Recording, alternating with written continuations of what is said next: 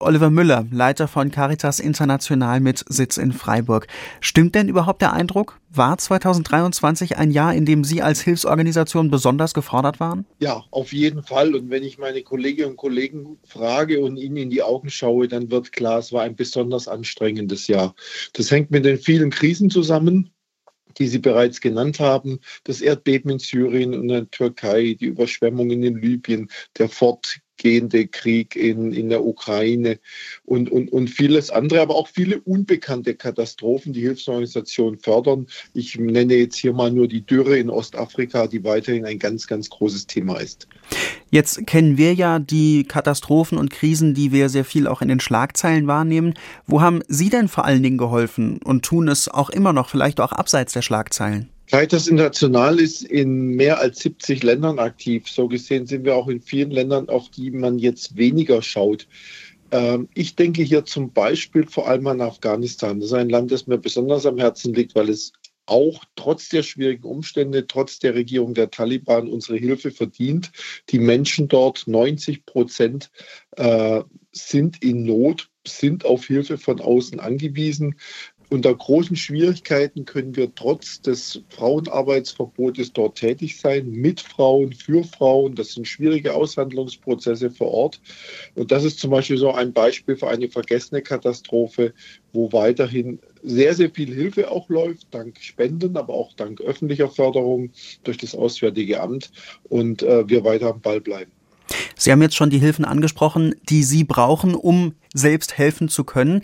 Ist das denn genug? Insgesamt äh, besorgt uns sehr, dass es nicht genügend Hilfe gibt. Also die Vereinten Nationen verfügen nur über ein Drittel der Mittel, die sie wirklich brauchen oder bräuchten, um die Hilfe zu leisten, die es jetzt braucht.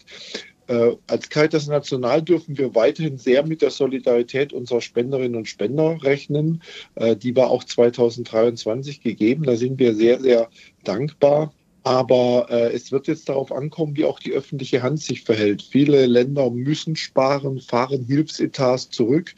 Auch in Deutschland wird das wahrscheinlich der Fall sein. Die genauen Folgen können wir noch nicht abschätzen. Und das könnte schon bedeuten, dass im nächsten Jahr die Hilfsbudgets ein Stück nach unten gehen.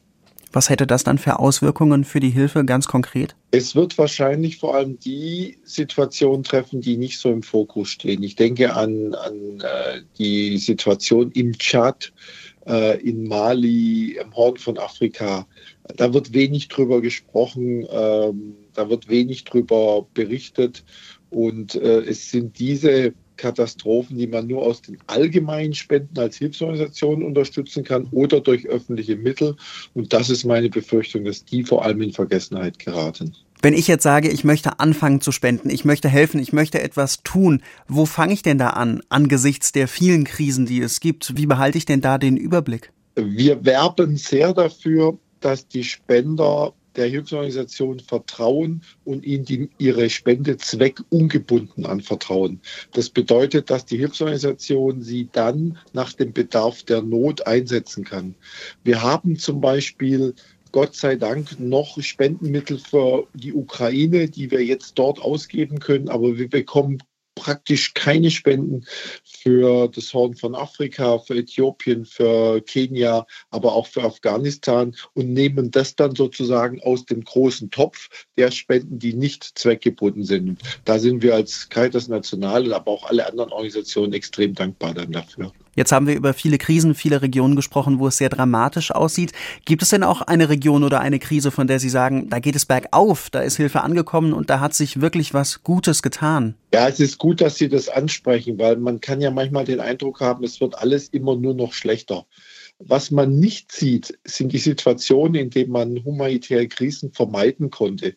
Ich denke zum Beispiel jetzt auch, was unsere Arbeit betrifft, an, an Vorsorge, was Fluten in Asien betrifft, in Indien und Bangladesch zum Beispiel.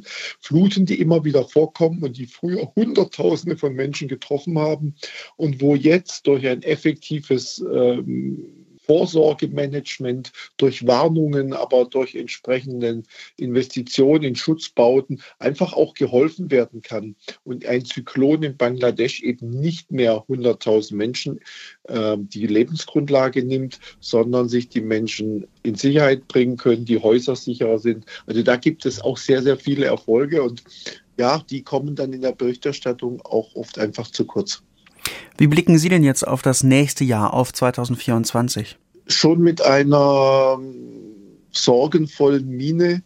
Ähm, der Krieg in der Ukraine dauert an, verursacht sehr, sehr viel Leid. Ähm, da hoffe ich, dass wir weiterhin auch Unterstützung bekommen. Das Horn von Afrika leidet nach wie vor unter einer Dürre und wir merken insgesamt, dass die Welt eben nicht friedlicher geworden ist. Die Zahl der hungernden Menschen hat weltweit zugenommen, umfasst fast eine Dreiviertelmilliarde Menschen. Und äh, man kann einen direkten Zusammenhang herstellen zwischen der Zahl wachsender Konflikte und der Zahl der Hungernden. Das heißt, ich hoffe sehr, dass es zu einer friedlicheren Welt gibt, dass Menschen ihre Heimat nicht verlassen müssen. Und dann sind die Chancen auch viel, viel größer, dass sie in Sicherheit leben und dass sie nicht in die Gefahr geraten, von Hilfe abhängig zu sein.